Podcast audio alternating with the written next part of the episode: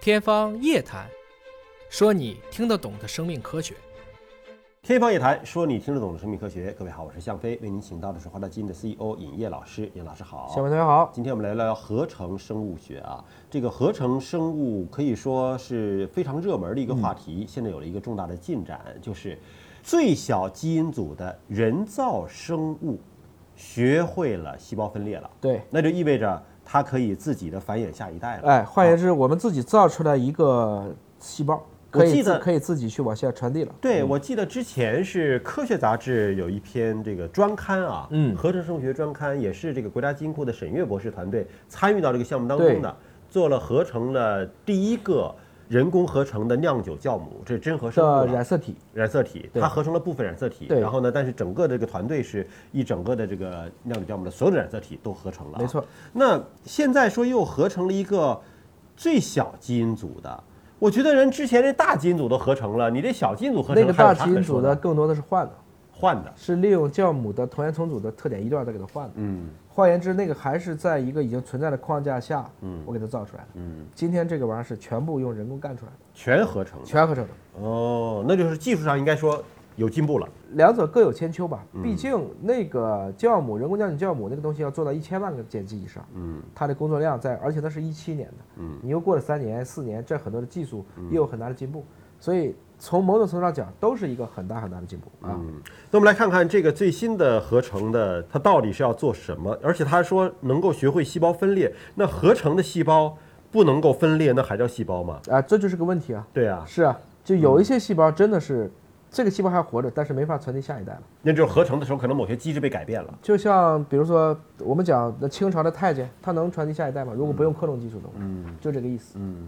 你想创造一个拥有最少器官的男人，但是割错器官了，嗯。就这个意思，一模一样的。可是细胞它是个单细胞的生物，对对吗？对单细胞的生物，它的所有的遗传信息，那不就是在它的基因组信息里吗？所以你把它基因敲多了，就是把它的基因干掉了太多了，它就不会复制了。哦，就你没弄明白哪一段序列到底是负责细胞分裂的。所以这是当年 Craig Venter 提出了一个终极的命题：一个细胞到底有多少个基因就可以复制？这就是这篇文章的起源，最精简，对最吧精简可以是多少？当年呢，这个 Craig Venter 呢就做支原体，嗯，把所有的 DNA 都干掉，然后全部合成了这个设计个合成的 DNA，做出了第一个拥有完整合成基因组的生物。然后呢，大家就开始不断的讨论，到底用多少基因就能够还维持一个生命的一个基本复制的功能？十一年前的时候，当时是从九百零五条开始一条条往下敲，五年前敲到了四百七十三条，也就是说干掉了四百三十二条。也就是说，自然存在的这个基因组的信息，人类总是认为说多有了一些是不是没用，对，对不对？我是不是可啊或者以把说一些无用的敲掉？或者说这些不在特殊的条件下它没有，嗯就像阑尾，嗯啊，到底该不该割，这也是个很大的争议。嗯那他就一条一条切嘛，从这九百零五条一条一条切。这个切呢，一方面是做实验，一方面是用生物信息学去预测。总之，敲到四百七十三条的时候还能活，嗯，但是已经不能复制了。就是你敲错了它繁殖的那个那个基因，哎，对吧就？像我说的，不能分裂了对没错，是这样子。嗯那么这个时候，大家也在讨论，那为什么会这样呢？所以他们就把他们审视创造的所有的细胞，因为它是不同的基因都在敲嘛，嗯虽然是都是四百多条，有些是敲这四百个，有些是敲那四百个，嗯剩的不一样。他们发现有一个版本儿比第一版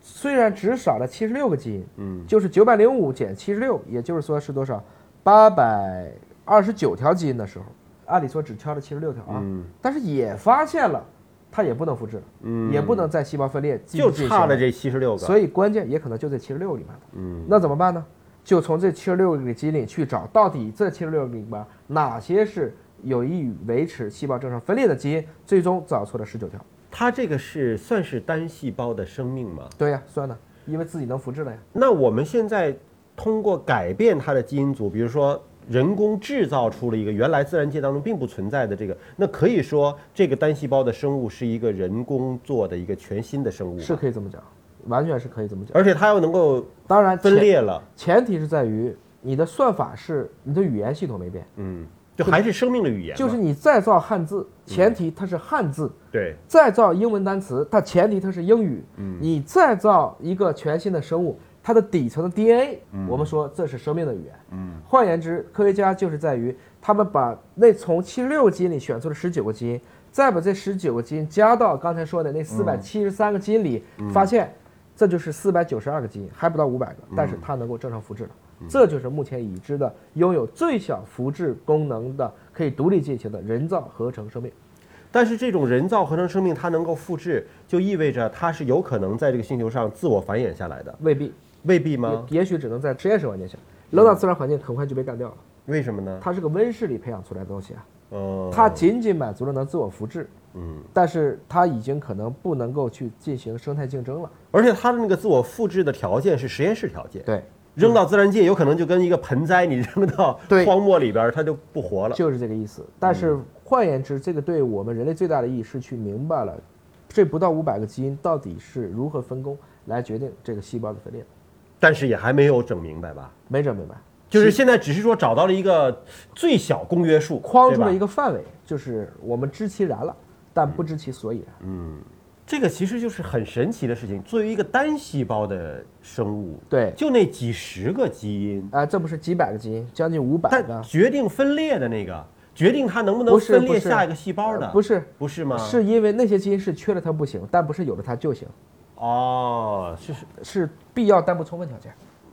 少了它不行，哎但是光有它也不行。啊、光有它一定不行，但嗯是少了它也不行、嗯啊，是这样子。所以到底是什么机制决定了细胞的分裂呢？不知道，还是不知道的。就这四百九十二个基因，这是科学家要下一步需要去做功能学实验的。在这个密码箱里边，但具体是哪几个字儿，还是要分析。啊它哎不是几，个字儿的问题，它有些是字儿和字儿之间的一个拓扑关系的问题，像解九连环一样，是丝 丝入扣 一种复杂的啊，是很复杂机的。制。对，这就是这个何志同学的这种乐趣所在吧。所以你看，通过这篇文章的分析，我们发现我们解开了一个谜题，又打开了另外一个更大的谜面儿， 需要大家去。所以我，说，就是我们人类不要轻易讲，就叫人工创造，你底层还是基于生命的语言的。嗯，这个语言是自然界创造的。好，感谢你关注今天的节目，下期节目时间我们再会。